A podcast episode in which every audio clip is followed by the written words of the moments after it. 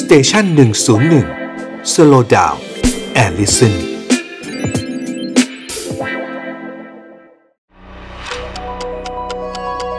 ฮิสโทฟันพอดแคสต์เพราะประวัติศาสตร์เป็นเรื่องสนุก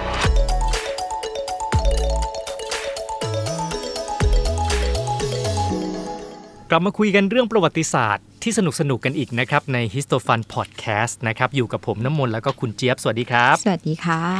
อ่ะคุณเจี๊ยบเคยไปเที่ยวอเมริกาใต้ไหม โอ้โห ไม่เคยเลยค่ะ มันไกลมากนะ ใช่แล้ว อ่า ความ ส่วนใหญ่นะ ส่วนใหญ่เราจะจินตนาการไงเนี่ยเวลาพูดถึงกับอะไรอเมริกาใต้เนี่ย ถ้าผู้ชายก็จะต้องนึกถึงเรื่องของฟุตบอล อ๋อ เอ ส่วนใหญ่เราจะนึกถึงหนังแบบแม่น้ำอเมซอน อ๋อ ใช่ไหม อ่ะอ่ะอ่ะ อ่า อ่ะ อย่างนั้นนะคะ อ่ะจริง ๆ แม่น้ำอเมซอนวันนี้เนี่ยก็ถือว่าเป็นพระเอกของเราอย่างหนึ่งเหมือนกันนะ ค่ะ วันนี้จะชวนกันคุยเรื่องทำไมประเทศบราซิล ถึงมีขนาดใหญ่กว่าประเทศอื่น ๆ ในอเมริกาใต้นะครับ อ๋อ น่าสนใจนะคะ ใช่ ถ้าใครไปเปิดแผนที่โลกดู แล้วไปดูที่อเมริกาใต้เนี่ยจะเห็นเลยโอ้ยบราซิลนี่ใหญ่มาก ค่ะ นะครับ แต่จริงๆ ไม่ใช่แค่ใหญ่แค่ในทวีปอเมริกาใต้นะ คือใหญ่ติดอันดับโลกด้วย เพราะว่า อืม ถ้าไปดูในประเทศต่างๆ ของโลกเราเนี่ยนะครับ ค่ะ ประเทศที่มีขนาดพื้นที่เยอะที่สุดคือ 1 คือรัสเซีย ค่ะ 2 แคนาดา อืม 3 กับ4เนี่ยคือไล่เลี่ยกัน ก็คือจีนกับสหรัฐ ค่ะ และอันดับที่5เนี่ยคือบราซิล อ่า อ่า โอเค อ่ะแถมให้อีกนิดนึงอ่ะส่วนไทยของเรานะฮะนู่นอยู่ในอันดับที่ 50 โอ้ งั้นเรานิดเดียวเองนะคะ เล็ก เออ เชีย ก็เล็กหน่อย ถ้าเทียบกับ นะครับ เขานะคะ เล็ก อ่า เชีย ทีนี้เนี่ยบราซิลเนี่ยใหญ่เป็นอันดับ 5 ของโลกแล้วก็ใหญ่ที่สุดในอเมริกาใต้ อืม พื้นที่เขาคือ8ล้าน5แสนตารางกิโลเมตร โอ้เยอะมาก อ่า เลยใช่ค่ะ ทีนี้ทำไมอยู่ดีๆ เอ้ยมันถึงเกิดประเทศที่มันใหญ่ขึ้นมาได้ขนาดนั้น ค่ะ เอ้ยประวัติศาสตร์มันเกิดการลบลาแย่งชิงอะไรกันยังไง อ๋อ นะฮะ วันนี้คุณน้ำมนต์จะมาเล่าให้ฟังใช่ไหมะ ใช่ครับ โ เราต้องย้อนไปนู่นนะฮะช่วงปลายศตวรรษที่ 15 ตอนนั้นเนี่ยทวีปยุโรปเนี่ยเขามี 2 ประเทศที่เขาแข่งกันไปเขาเรียกว่าไปไปแย่งชิงดินแดนไปหาดินแดนเอ่อเขาเรียกอะไรแล่น ยุค เรือออกไป ยุคล่าอาณานิคม อ่า สมัยนู้น สอง ใช่ไหม ประเทศ ค ที่ว่าคือสเปนกับโปรตุเกส ค่ะ ทั้งสเปนกับโปรตุเกสก็เก่งทางด้านการต่อเรือเหมือนกันเนาะ ใช่ แล้วก็ล่องเรือไปนะไปถึงอเมริกาใต้ แล้วก็เที่ยวไล่ยึดเขาไปทั่ว เออ และต่างฝ่ายต่างก็รู้ว่าเอ้ยอีกฝ่ายหนึ่งก็อยากจะไปขยายดินแดนไปหาดินแดนเหมือนกัน ก็เลย ค่ะ แข่งกัน อ๋อ นะครับ แข่งกันช่วงชิงดินแดน แล้วก็ อืม ก่อตั้งอาณานิคมของตัวเอง อ๋อ ทั้งทั้งทั้งสเปนทั้งโปรตุเกสนี่แหละในอเมริกาใต้ เอาเราคงไม่ขัดแย้งกันหรอคะแย่งกันมา ทะเลาะสิ ก็ต้อง า ยังไงก็ ใช่หม ต้อง มัน ทะเลาะ กันแน่นอน คือไม่คงไม่มีทางนะแบบ จับมือไป้าป้าเราไปด้วยกัน ใช่ แล้ว ใช่ เดี๋ยวเชอเอาตรงนี้ฉันเอาตรงนี้ เดี๋ยวไม่ มี รู้ใครจะเอาที่ไหนแล้วทำยังไงใครจะแบบมาแก้ปัญหาให้อะหรือว่ามีมีตัวกลาง ไม่ ไหมคะยุคนู้น ก็ตบตีกันไปก่อน ค่ะ ตบตีกันไปก่อนเพราะว่าตกลงกันไม่ได้ว่าเอ๊ะแล้วตรงไหนของอเมริกาใต้ควรจะเป็นของสเปนตรงไหนควรจะเป็นของโปรตุเกส อืม ก็เลยทำให้อ่ะแต่ก็ยังดีนะ ด้วยความที่แบบว่าเอ่อไม่ป่าเถื่อนนัก ก็ยังหันหน้ามาคุยกัน ค่ะ และจับมือกันบอกว่าจูงมือกันไปหาพระสันตะปาปาอเล็กซานเดอร์ที่ โอ้ 6 ขอให้พระองค์ช่วยไกล่เกลี่ยปัญหานี้หน่อย เอายังไงดี จะเอายังไงดี อ่า ตั้งกติกาให้หน่อยว่าอย่างนั้นเถ อ่า อะ ว่าอย่างนั้นเถอะ ค่ะ นะฮะในปีเอ่อ1494 ค่ะ ในที่สุดเนี่ยนะครับคือการไปหาคนกลางมาช่วยไกล่เกลี่ยก็นำไปสู่สนธิสัญญาที่มีชื่อว่าสนธิสัญญาตอร์เดซิยัสนะครับ อ่า ซึ่ง จุดเริ่มต้นแล้ว สา ใช่ไหม ร คะ สำญจุดเริ่มต้นแล้ว ละ แต่ไม่แต่เป็นจุดเริ่มต้นที่แค่แค่เริ่มต้นนะ ค่ะ ในระหว่างทางเด็กก็มีจะมีอะไรอีกนะฮะ ค่ะ ส่วนที่สัญญาเนี้ยสาระสำคัญคือ ให้มีการแบ่งโลกออกเป็น 2 ส่วนเลย โอ้ อ่าตะวันตกกับตะวันออก ค่ะ ทางตะวันตกเนี่ยขอให้เป็นเขตอิทธิพลของสเปน ตะวันตกสเปน อ่าส่วน อ่า โปรตุเกส ค่ะ อ่ะเธอไปทางตะวันออก นี่หมายถึงของโลก ขอ ใช่ ง ไหม โลก คะ เลย แบ่งที่กันอ๋อนี่ อ่า จะรู้แล้ว มันก็เลยเป็นที่มานะคือ เออ เรานี่ต้องถือว่าอยู่ตะวันออกใช่ป่ะ ใช่ใช่ อ่าใช่ไหมนะเราเราก็เลยแบบเจอประวัติศาสตร์ไทยที่จะเจอโปรตุเกสที่เป็นคนเข้ามาค้าขายกับเราอะ อ๋อ ยุค เ อยุธยา จริงๆ ใช่ไหม จริงๆ ใช่ไหม ไม่สเปนไม่มี สเปนจะ มีแต่แบบไม่ น้อ ไม่ได้ ยไม่ได้เป็นที่ ไม่ได้มี โดดเด่น เอ่อ แบบ อิทธิพล โปรตุเกสใช่ไหมคะใน ครั ยุ บ คนั้นอืมมีที่มานี่เอง ส่วนในทวีปอเมริกาใต้ ค่ะ ก็ใช้หลักเกณฑ์เดียวกัน อืม แต่ว่าที่อเมริกาใต้เนี่ยส่วนที่สัญญาตอร์เดซิยัสในยกำหนดบอกว่า ให้ใช้เอ่อแม่น้ำแอมะซอน ค่ะ นะเป็นเป็นตัวแบ่ง อ๋อ พื้นที่ทางทิศตะวันตกของลุ่มแม่น้ำแอมะซอนเนี่ยบอกอ่ะสเปนก็เป็นคนถือว่าเป็นอิทธิพลของเธอแล้วกัน โอเค นะส่วนทางตะวันออกก็ให้เป็นเขตอิทธิพลของโปรตุเกส เอ้าแล้วทำไมอย่างนี้กลายเป็นว่าถ้าถ้าพูดอย่างนี้ ฝั่งโปรตุเกสเอ๊ะตอนนี้บราซิลนี่อยู่อยู่ในเขตไหนเนี่ย เรา มันก็ต้อง พยายามจะดึงเรื่องเข้าเลยเนี่ย ออก็ก็ต้องอยู่อยู่อยู่ทางตะวันออก อยู่ทางตะวันออก ยู่ แต่ ของของของโปรตุเกส เอาแต่ถ้าจากแผนที่ปัจจุบันมันไม่ใช่แบบนั้นนะคะ มันไม่ใช่แบบนั้น เพราะว่า ใช่ ด้วยความที่ตอนแรกที่โปรตุเกสเริ่มเข้าไปสร้างอาณานิคม ค่ะ บริเวณซีกตะวันออกของทวีปอเมริกาใต้ ค่ะ มันก็เริ่มจากเล็กๆก่อน อืม ทีนี้ตอนที่ที่ที่เข้าไปเนี่ยมันจะมีเขาเรียกว่าเป็นคล้ายๆ เป็นกลุ่มกองกำลังของของโปรตุเกส ค่ะ นะฮะที่ชื่อว่าบังเดลังชิส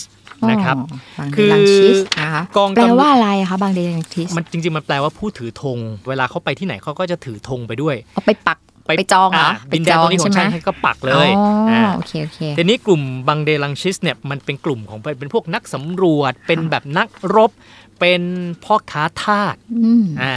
เพราะฉะนั้นเนี่ยด้วยพฤติกรรมของกลุ่มนี้คือเขาเขาก็ต้องมีเขาเรียกว่ามีมีเลี้ยวแรง มีพละกำลัง มีเทคโนโลยี มีกองกำลังอะไรแบบเนี้ยนะฮะ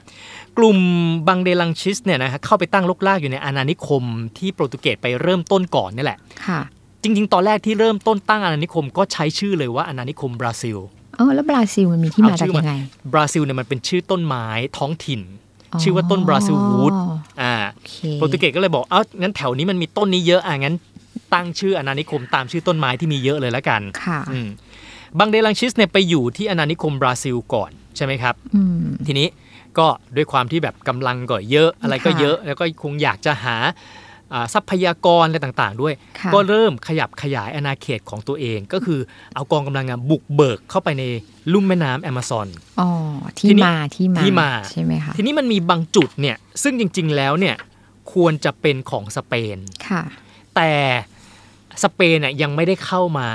มามาปักธงหรือว่ามาสำรวจบริเวณนั้น อืมกลุ่มนี้บางเดลังชิสนี่เข้าไปปักธงก่อน ก็เลย ว่อง เข้า นั้น ไปถือว่าตัวเองแบบอ่ะ อ่า เข้าไปก่อนถึงแม้ว่าจะเป็นเขตแดนของเธอแต่ฉันไม่สนใจอ่ะเธอ ค่ะ ไม่เข้ามาฉันเข้าไปก่อน โอเค ก็ถือธงชาติของโปรตุเกสเนี่ยเข้าไปปัก นะ ค่ะ ครับ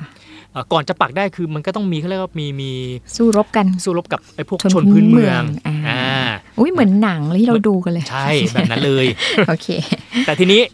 แน่นอนนะ คนพื้นเมืองเนี่ยเทคโนโลยีก็ไม่ได้ล้ำหรอก ค่ะ วิทยาการการสู้รบอะไรก็คงสู้เขาไม่ได้นะฮะ อืม ก็เลยก็เลยแพ้ ค่ะ บังเดลังชิสก็เลยจับกลุ่มชนพื้นเมืองเนี่ยนะฮะมาใช้เป็นแรงงานทาสด้วย อืม ก็เลยทำให้กองกำลังก็ยิ่งใหญ่ขึ้น ค่ะ ทีนี้ยิ่งใหญ่ขึ้นก็เลยยิ่งขยายออกไปอีก เอา ไป แล้ว สำร แล้ว ว จ สเปนเขาจะยอมเหรอ ก็ เขาเริ่มเริ่มยิ่งใหญ่นี้เขาน่าจะไม่ยอมแล้วนะ ก็ตอนแรกก็คงประมาณว่าแบบ ไม่สนใจไหม ไม่สนคืออเมริกาใต้มันใหญ่ เออ มาก เนาะ ไง เหมือน ก็ แบบ เลย มัน ค ค ง งมันคง เออ ล้าหลังด้วยป่ะมันคงลำบากด้วยไหมอเมซอน ใช่ เหมือนเท่าดูในหนังนะ แต่ทีเนี้ยอ่ะมันเริ่มอยู่นิ่งไม่ได้แล้วไง เพราะว่า ใช่ โปรตุเกสเขาเขาเริ่มเอาแรงงานทาสมารวมเป็นกองกำลังทีนี้ก็ขยายเข้าไปอีกใช่ไหม ค่ะ ฮะ ก็เข้าไปเรื่อยๆจนในที่สุดเนี่ยไปถึงนู่นนะฮะจดเทือกเขาแอนดีสทางทิศตะวันตกสุดของอเมริกาใต้ อืม ทีเนี้ยเรียกว่าไม่ไม่ไม่ ส ไม่ เป ไม่ น ไหว ไม่ แล้ น่าว ยอมแล้วมั้ง ไม่ยอมแล้วแบบนี้ นะฮะเพราะว่าอาณานิคมบราซิลจากเดิม ซึ่งอยู่ทางทิศตะวันออกใช่ไหมฮะ ค่ะ เริ่มขยายเข้าไปกินพื้นที่เกือบครึ่งหนึ่งของอเมริกาใต้ อืม ในที่สุดก็เลยทะเลาะกันอีก ค่ะ แต่คราวนี้ก็ ใครมาเป็นใครจะมาเป็นผู้ตัดสินใจให้เนี่ย หรือยังไง อันนี้จับเขาเรียกว่าไม่ไม่ไม่ได้มีตัวกลางแล้วแต่ว่า ค่ะ มันจับเข่าคุยกัน อ๋อ ก็เลยเกิดเป็นสนธิสัญญาตัวใหม่ขึ้นมาคือสนธิสัญญามาดริด มาดริด อ่า โอเค กำหนดเส้นเขตแดนทวีปอเมริกาใต้อีกครั้งหนึ่ง ค่ะ นะฮะทีนี้ก็จำเนียนการก็ผ่านมา จนถึงศตวรรษที่ 19 นะครับ ทั้งฝั่งอาณานิคมของสเปนกับโปรตุเกสนะฮะ อ่า ก็ได้ประกาศเอกราช อ๋อยุค อ่ายุ ยุคที่แบบว่าหลุดพ้นจากเจ้าอาณานิคม ใช่ ใช่ไหมคะประเทศย่อยๆ ก็ประกาศเอกเอกราชกัน บราซิลเองก็เลยประกาศเอกราชก็เลยเอ่อประกาศเอกราชจากโปรตุเกส อ๋อ นะฮะแต่ ใช่ จนกระทั่งช่วงต้นศตวรรษที่ 20 บราซิลก็เลยมีอาณาเขตของตัวเองเนี่ยก็เลยกลายเป็นใหญ่ ใหญ่ มาก กว่า ขนา ใคร ดนั้น เพื่อนอุ้อ่ายอย่างนี้จริง ๆ ว่าไปแล้วนี่เท่ากับว่าโปรตุเกสนี่เข้าไปช่วยให้คนพื้น ถูก เมืองบราซิลนี่มีพื้นที่ใหญ่ขึ้นเนาะ จริง ใช่ไหมเพราะไม่ อืม ถ้าเกิดไม่มีโปรตุเกสนี่ก็เขาก็จะรวมกันเป็นประเทศบราซิลแบบวันนี้ไม่ได้ ถือได้ว่าส่วนที่สัญญาทั้งทั้งทั้งตัวแรกอะนะ ค่ะ คือตอนเดซิยัสอะไรอย่างเงี้ยก็ก็จริง ๆ ก็ไม่ได้เป็นผลเท่าไหร่ เพราะว่าสเปนเองคือตอนแรกก็คงจะจะแบบเฉื่อยชาอะไรเงี้ย อืม นะฮะเปิดโอกาสให้ให้ทางอีกฝั่งหนึ่งคือโปรตุเกสนะฮะ ค่ะ ขยายดินแดนเข้าไปนั่นเอง อ๋อโอเค เนี่ยก็เลยเป็นที่มา เป็น ว่าทำไม เกร็ด ถึง ใช่ เออ เลย น่าสนใจค่ะน่าสนใจมากอยู่ แต่เราอาจจะไม่ได้อินมากเพราะว่าเราเราไม่ค่อย รู้สึกห่าง มัน ไกไกลล ห ไงมันไกลมาก อ่า แต่เกร็ดอีกอย่างหนึ่งก็คือว่าบราซิลเนี่ยเขาเป็นประเทศเดียวในอเมริกาใต้ที่พูดภาษาโปรตุเกส อ๋อเนื่องมาจากใช่ไหมคะเขาเป็นเรียกว่าไงเป็นเป็นคนที่อยู่ใต้อาณานิคมของโปรตุเกสมาก่อน ใช่ อ๋อ ส่ งั้ วน น ป ประ ระ เท เท ศ ศ ที่เหลื อื่น อ ๆอ๋อเล็ก ๆ เนี่ยแต่ใช้อะไร แต่ ใช้ รู้ ต้องใช้ แต่ ส รู้ เป มื น อหมดก็เลยใช้สเปน ใช่ใช่โอค เราก็เลยยังคิดว่าเอ๊ะถ้าถ้าเรามีโอกาสจะไปเที่ยวอเมริกาใต้ เราควรจะเรียนภาษาอะไรไปดี โอ้เราเราเดี๋ยวนะเราไป ถ้าจะไป เรา บ ไป ราซิล บราซิลต้องเรียนภาษาโปรตุเกส ผมว่าถ้าคนไทยคิดจะไปเที่ยวอเมริกาใต้ คงไม่เลือกประเทศเดียวหรอก โอเค นะ งั้นต้องเรียนสองสอง ต้องเรีภายนสอง ษา ภาษา ค่ะโอเค นะฮะ ค่ะ นี่แหละฮะที่มานะฮะว่าทำไมเวลาไปดูแผนที่แล้วบราซิลถึงมีขนาดใหญ่กว่าประเทศอื่นๆในอเมริกาใต้นะครับ โอเคค่ะ เพราะประวัติศาสตร์เป็นเรื่องสนุกครับ แล้วพบกันใหม่ในตอนหน้า สวัสดีครับ สวัสดีค่ะ